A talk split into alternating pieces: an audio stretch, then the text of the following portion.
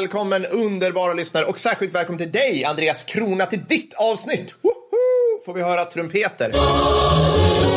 Mattis, Ja. det var ett tag sedan vi spelade in de här, men det här är ju alltså då exklusiva avsnitt som man bara får Mm. Ja. om man har varit eh, G2A-are, alltså Gustav II Adolf livvaktsstyrka i minst sex månader. Mm, det är korrekt. vår Patreon. Det är korrekt. Där, det, man blir Patreon och Mm. sen är man det och sen bara får man bestämma det här. Mm, efter ett halvår. Ja. Och då får man välja ett eget Expressavsnitt. Ja, det får man. Och jag, jag måste säga hittills så tycker jag att folk har valt utmärkta saker. Mm. Ja, ja. Skitbra. Och det, det här, det är vi, bara, vi bara skulle göra om portugisiska restaurationskriget. Vi Ja. bara, vad är det? Det Ja. kan omöjligtvis vara bra. Det här låter sig på jättetråkigt. Iberiska halvön. Usch! liksom. Men det här var, det här var fnittrigt. Ja, det är ska vi väldigt, väldigt snitsigt. Vad var det du kallar Ja, precis. Nej, men alltså, alltså, jag tycker snarare problemet med de här Expressavsnitten är att ämnena som valts så här långt är så pass bra att jag menar, det här till exempel skulle jag lätt vilja göra en timme av. Ja, ja, ja. Det kanske absolut. kommer, jag vet inte. Men, Ja, men vi vi börjar se. med den här lilla varianten då, eller lite kortare varianten. Ja, men absolut. Vi får inte förspilla någon tid, det har Nej. vi lärt oss här, för vi tycker det här är så kul så att vi vill babbla länge. Shout-out till A. Shatterhand som är, det borde vara han, en slags eh, Twitter-ninja som Mm. jag känner igen. Det var han som tipsade Andreas om oss. Så Oh. tack som satan. Vi älskar word of mouth här. Jag tror att det är det, då, då vet man att man får bra skit Mm, mm, verkligen, verkligen. som funkar och blir bra. Så att, jättekul och eh, ja, tack till, eh, tack till alla, ska jag säga så. Det var verkligen jättetack. Jag måste Ja. bara fråga en snabb fråga. Shatterhand, är inte inte en referens till de här Karl May-västernböckerna? Åh herregud. Det, det, your reference me. Jag, jag, fair Nej, enough. ingen aning. Ja, men jag har för mig det. Ah, strunt samma. Men ska vi köra lite eh, portugisiska restaurationskriget då? Ja, precis. Och jag, jag försöker vara, eh, i och med att det här ska vara lite express, så tänker jag göra Andreas en tjänst nu som han kan använda om man vill förklara det här kriget snabbt för liksom folk. Om folk bara, "Va, du har gjort ett avsnitt, varför då? Jo, det kan berätta så att om Mattis, är du med nu? Om 30-åriga kriget med Gurra 2 i spetsen, om det är liksom Champions League-finalen i europeisk krigföring. Ja. Alltså liksom, det här är de bästa träffas här nu. Det är liksom, vi har Gurra 2 som innoverar krigföring för evigt och liksom, han är uppe i manöverkrigföring. Och kan vi få in klacken här? Tack så hemskt mycket. Då är, alltså, då är portugisiska restaurationskriget, det är typ ett, det är typ ett derby Ja. mellan Gais och IFK Göteborgs division 1-lag. Just det. Alltså, det, det, är, det är mycket känslor. Det är duktiga fot... Det, det, ja, men det, är- det, är- det, är liksom, Ja, det är det, absolut. Det, det är givetvis duktiga fotbollsspelare. Men i, i, liksom, i Tyskland, då spelar liksom Ronaldo final. Alltså, och i Göteborg, då spelar någon som heter Kristoffer och som till vardags jobbar som truckförare. Och vars flickvän undrar när han ska sluta lägga så mycket tid på fotbollen. Just det, Alltså, just förstår du? det. Det, det är liksom en viss... Och det- mycket det- tid är liksom så här åtta helger om året ungefär där man är ute och Ja, sparkar typ, lite på någon så här liksom. regnig grusslätt. Liksom. Ja, ja, men precis. Ja, men Kristoffer, vi ska ju på den här baby shower nu. Måste du ha fotbollsträning med grabbarna? Ja, men alltså Bengans ben. Han är äntligen tillbaka efter så här. Det ja, blir liksom. lite för många öl efteråt också, vilket görs liksom att hela träningsinsatsen negeras av bärsen. Ja, ja, men givetvis. Alltså, Ja. det, det är mycket så här, det är mycket så här, sitta och snacka skit liksom. Att, så att Kristoffer i det här fallet, han är bra på fotboll. Han Ja. är liksom fem gånger bättre än vad du är. Men, men det är liksom, det är ingen som frågar Messi när han ska sluta slösa tid på fotboll. Alltså, det är ingen. så, här, så ja, hänger, hänger ni med så här långt? Så, att, så att jag, jag dissar inte fullständigt, absolut inte. Men det, det är liksom en sideshow. Ja, kan det, man, det, det får man säga på, på typ alla sätt. Ja. Men, men eh, ja, precis. Men, men jag tänker att också... det var ja. min, lilla, min lilla too long didn't read eh, summering. Ja, för grejen är att här kommer too long-varianten ja, men det är så. Ska man förklara det här på ett bra och pedagogiskt och rimligt sätt, då är det ju så att man måste förklara vad Iberiska unionen var för någonting. Ja. Och detta, här, det var en mycket mysig personalunion mellan Spanien och Portugal 1580 till 1640. Jag älskar personalunioner. Det låter så Ja, jävla vem gör fint. inte det? Vem gör inte det? Och det betyder då att den spanska kungen, han är även kung över Portugal. Mm. Och som sa Portugal så att säga, liksom motsvarande på den här tiden, en egen regering. Mm. Och i, liksom, jag tror bara på Iberiska halvön så finns det sex olika regeringar. Så de slår liksom Österrike-Ungern här i mängden regeringar, vilket är imponerande. Sex olika regeringar. Alltså, Ja. men det är ju bara fem. Ja, men alltså det är typ så här, Katalonien har en och Portugal, Portugal har en, alltså, alltså så är det säkert någon sån här liten by som på grund av medeltida stadgar 1129 har en. Och grejen att Spanien vid det här laget, det är ju faktiskt ett imperium. Det är lite lätt att glömma så här efterhand, Ja. men det är ju liksom, solen går inte ner över imperiet, men det lider också av svårartad imperial overstretch Ja, när restaurationskriget bryter ut. För att de är krig med typ resten av världen, bland annat fransmän och holländarna som man inte vill vara i krig med på den här Nej. tiden. I Afrika, Sydamerika, Europa Asien, också då vid fransk-spanska gränsen och Ja. i Flandern. Ja. Och det här är liksom en tid när man förflyttar, projicerar makt med segelbåt. Ja, så det är liksom, Där hälften dör av skörbjugg på vägen dit, resten dukar under av diverse så här, tropiska sjukdomar. Liksom. Ja, men det är lite kämpigt helt enkelt. Och problem, det blir lite bättre av att man liksom i ledningen är helt överens om i Spanien att Gud är spanjor och därmed så leder krig alltid till framgång varför man inte fruktar det. Och det är kanske inte så bra då. Och dessutom så reser sig katalanerna då i uppror när man då redan har alla de här krigen på halsen. De förbannade så här, haschrökarna i Barcelona. Alltså, de Ja, eller hur? Det hålla jävla på. Barcelona. Nej, men precis. Och, och så det här beror liksom inte minst då på grund av att det är liksom återkommande missväxt i Katalonien under hela 1600-talet. Alltså 1600-talet är typ så här en av de största klimatkatastroferna som har skett i grund och botten. Är det kallt? Förlåt att jag... Visst är det, är det det som är lilla istiden? Ja, det är precis, precis. Men det är också svår torka under somrarna. Alltså det är så extremväder åt båda hållen.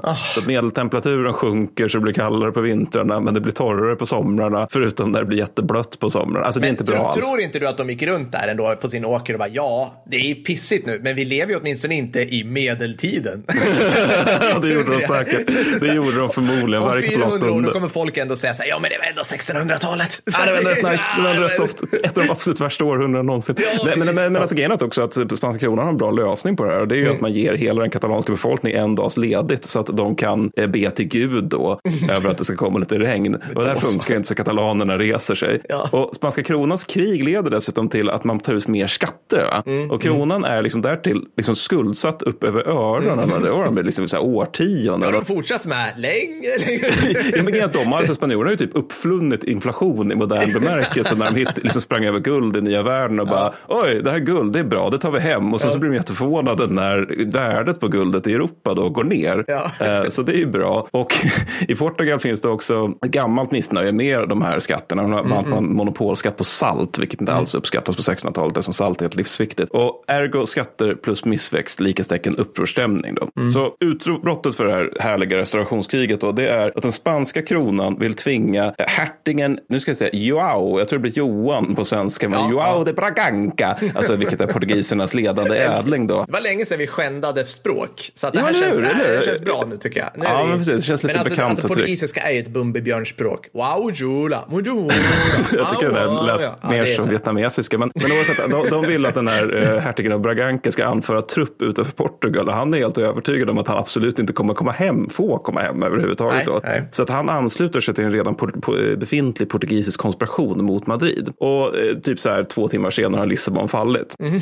Och det här är ju lite oväntat tycker alla. För i normalfallet, det här är ju liksom en stad med 170 000 invånare, vilket är svinstort på den här tiden. Vilket Mm. Ja. liksom tingar en väldigt stark garnison. Men grejen är ju då att de flesta av de här soldaterna, de har liksom avdelats för att slåss mot katalanerna. Ja. Och det har för mig att Hammargranka också skulle göra. Men det gör ju då att den kvarvarande garnisonen, de ger sig ju då av förklarliga skäl, för de är ju inte så många. Nej. Och Madrid då, de, de tänker att det här, det här liksom, vi, vi hanterar alla problem. Och nu menar jag liksom inte bara portugisen, utan alla problem vi har på halsen med pengar från nya väg, världen. Men då är det det här med att liksom så här, lokal, de har liksom en, en flotta som går varje år som bara är helt nertyngd med guld och silver. Ja. Men då är det så att en lokal guvernör i typ Mexiko inte vill på grund av citat oro, slutcitat till havs. Jag vet inte om han bara vill berika sig själv, liksom, men han vill inte bara skicka iväg de här fartygen. Nej. Så pengar, och dessutom de här pengarna, de är alltså inte avs, avsedda för att bekosta saker. För det är liksom Nej. det tåget har gått för spanjorerna. Utan Ja. de är be- avsedda för att bekosta säkerheten för lån som ska bekosta Ja. saker.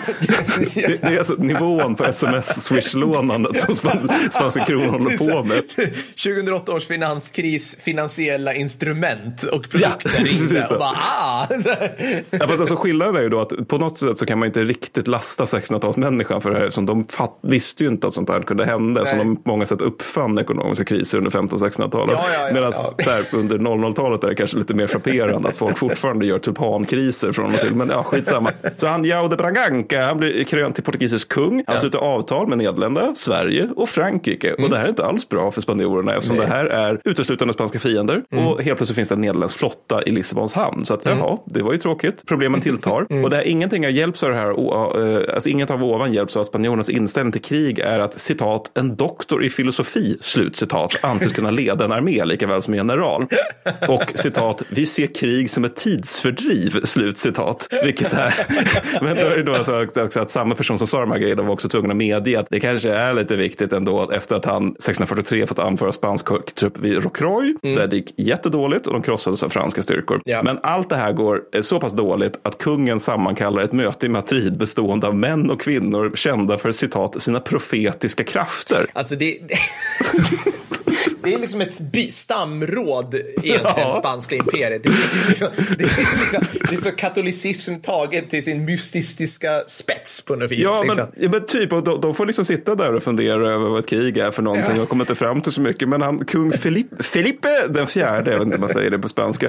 eh, han, han, då, han låter sig inte förfäras utan han utser då till sin närmsta rådgivare en citat mystisk nunna, slutcitat, som heter syster Maria. Och han skickar 600 brev till henne under sin kvar, kvarstående regeringstid där han ber henne att välsigna och be för honom själv, hans familj och riket i den ordningen. Ja, och det är ja, lite ja. oklart hur det här löser men, men han är skön i alla fall. Och han försöker även styra hela det här väldiga imperiet själv. Och nu menar jag alltså själv själv. Alltså att det händer någonting i Brasilien. Eftersom de har ju även portugisiska portug- kolonier. De hade det innan portugiserna stack. Nu måste ett brev skickas till Madrid. Och sen så ska då Felipe den fjärde försöka då lösa ut vad. Alltså det, det är så. Alltså, hans tidigare motsvarighet är Oxenstierna som heter Don Gasparo de Guzman y Pimpetel gre, greve Olivares hertig av Sanlúcar de Barrameda. Så, som alltså grevhertig är hans titel. Han avsös 1643 på grund av liksom massa grejer. Men han Mm. försökte liknande, alltså styra själv själv så. Och det slutade med att han blev vansinnig. Så det är ingen bra idé där.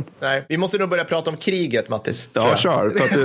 Nej, men så här, alltså, som jag sa, liksom, det, det börjar, det, det, det håller på i 40 år. Va? Så Ja. det, är liksom, det är tre faser skulle man kunna säga. Den första fasen, det är liksom, nu jävlar, nu försöker Mm. vi avgöra det här. Och så kommer man på att shit, vi har, vi har iberisk 1600-tals logistik och vi har inga pengar. Ja. Alltså no, ingen har några pengar. Och det, det är kul, jag har, en, jag har en liknelse här. Alltså Spanien med Felipe i spetsen då utkämpar kriget mot Portugal ungefär på samma sätt som engelsmännen, vad blir det nu, 150 år senare utkämpar amerikanska frihetskriget mot rebellerna. Det vill säga, det är lite av en sideshow. Alltså de lägger typ så här, jag tror de har 20 regementen mot Portugal och de har 30 uppe i Flandern. Så det, är lite så här, vi måste ta hand om de här portugiserna. Åh, vi skickar dit ett gäng, det, pff, det går så där. Så att, sen har man liksom den här mittenperioden där det är, det, det är typ, nu blir det Balkan helt plötsligt. Ja. Det, det, är en slags etnisk rensning slash räder över gränsen-krig mellan det här. men, men det är väl också typ, typ inga slag under de 20 Nej. åren. Att det bara är så här, liksom, att de står och bligar på varandra lite grann och kastar bajs för någonting. Ja, men typ så här. Och liksom, eh,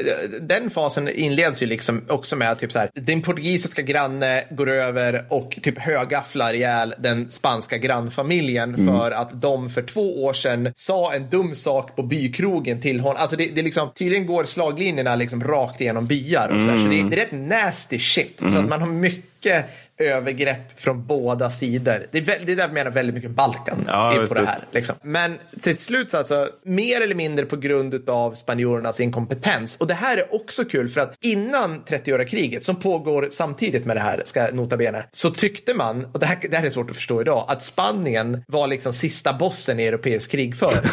för att de hade Tercius som är liksom de här stora peak-beväpnade formationerna. Medan så liksom Portugals armé var, alltså de började kriget med 2000 man. Alltså det, det, de, de hade 2000 underbetalda män som var liksom, ja men det här är portugiser, det är den, sol- det är den armén som finns i Lissabon. Och, på 40, och fick liksom under krigets 40 år i princip stampa fram en armé samtidigt som de var innovativa som satan. Och det är här jag trillar av stolen när vi pratar om IBs krigföring. För att det här kan, alltså de fick fram en av de modernaste arméerna av sitt slag där och då. Och då, då kan jag, jag kan dra igenom 1642s org-schema för för portugisiska hären. Och det är typ så här, de hade tre klasser av trupper. De professionella, vilket var, det, består av tio stycken terthus, som är typ regementen av inf från början. De rekryterade alla klasser i samhället förutom bönder plus fristående kompani. Sen hade de fristående kompani över cuirassiärer och karabinjärer. Man skriver upp sig på sex år och du får pröjs hela tiden. Så du, du är pro, professionell soldat. Sen har vi andra klassen är reservisterna. De får bara pröjs när de, består, när de är på fälttåg. De består av gifta män, bönder och så vidare. Alltså, alltså pillars of society, alltså Ah, viktiga. ja, ja, ja. Okej, jag trodde det var någon så här liksom klassgrej att de inte vill rekrytera Nej. bönder. Nej, nej, nej, men det är ju smart som fan. det är smart som fan. Man hade insikten av att vi ska nog inte rycka upp typ så här bönder, eh, liksom viktiga hantverkare, alltså liksom burna män, eller vad ska jag säga. Utan vi, kan, vi tar de här 22-åringarna som tillför noll. De, de får vara första högen linjen. med, med, med så medelmåttiga män som vi skickar ut i köttkvarnen. Ja, men typ så. De ska ut liksom. Men de, blir ändå, de får ju ändå utbildning Ja, ja, och ja. är betalda. Då betalning är det viktiga här Mattis, för att ingen får betalt. Nej. Annars, det är liksom en röd tråd genom det här är att varken Portugal eller Spanien har pengar. Nej. Ja, skitsamma. Så de får fram 25 terres, alltså 25 regementen. Kategori 3, det är alla män med två ben. Mm. Är, de organiseras i 250 manenheter och är i praktiken depåförband. Alltså man plockar ifrån dem Ah, ju ja, längre kriget. Ja. Men det här funkar, eller hur Mattis? Ja, vi ja, har visst. några slag i varje fall. Jag tror vi är sex slag under det här Ja, kriget. precis. Och det är väl portugiserna vinner de flesta också vill jag minnas. Men, Ja, jag tror det. men ska jag köra avslutningen av kriget då? Du måste göra det. Ja, okej. ja nej, men alltså, du, du, som du beskrev där, du har ju de här 20 åren av liksom, det händer inte så där jättemycket. Och det är ju alltså krig, vilket i sig är intressant. Nej. Då, men det, man står mest där. Och, men sen så då 1663, efter att ha tecknat den spanska kronan bank, bankrutt för fjärde gången, så bestämmer sig spanjorerna för att nu jävlar, nu invaderar vi med stor styrka. Och de tar lite, men får väldigt raskt problem. För grejen är alltså att portugiserna har ju dels då som du beskrev, alltså de har hunnit växa i både numerär och kompetens eftersom de fick liksom bara en time-out på 20 år där de kunde göra det. Men sen också att de har ju Brasilien och Angola, vilket, alltså för det är ju deras gamla kolonier, vilket tingar pengar. Plus, det dyker helt plötsligt upp både brittiska och franska Ja. knektar som är med och håller gränsen. Ja. Vilket är liksom, man, man anar lite grann så att hela Europa bara, vi har fått lite nog av spanska Habsburgarna. Ja. Vi har nu ett Ja, utmärkt tillfälle att se till att de aldrig mer kommer att vara ett hot. Så att spanjorerna får snabbt linka, linka ut helt enkelt. Mm. Och sen blir det lite mer offensiver och slag, men liksom spanjorerna är vid det här laget för jävla utarmade och överspända för att Mm. vinna. Alltså, det, liksom, de, de, var ju liksom, de hade inget cash och inga soldater när det här började 20 år Nej. tidigare. Och, alltså, det, det, liksom, det är bara så, hur fasen ska de lösa ut det här 20 år senare? Så 1668 så skrivs en fred under där spanjorerna erkänner Portugal som rättmätig innehavare av allt innan Iberiska unionen upprättades. Och jag förstår det också. Alltså, grejen är att det är ju en jävla massa uppror under hela 1600-talet i hela världen. Alltså, återigen, inte minst på grund av de här stora klimatförändringarna man erfar. Och det här är typ en av de extremt få upproren, alltså det portugis- portugisiska upproret, vilket ju i praktiken är, som leder till någonting extremt beständigt. Det vill säga att Portugal återuppstår som en helt suverän autonom stat. Men, men det känns också väldigt mycket som att det här kriget Utöver att det är ganska trattigt, det känns som att spanjorerna nog hade tagit hem det här om de inte hade varit lite upptagna med annat. Så. Ja, det, det, är liksom min, att- det är också de min slutsats.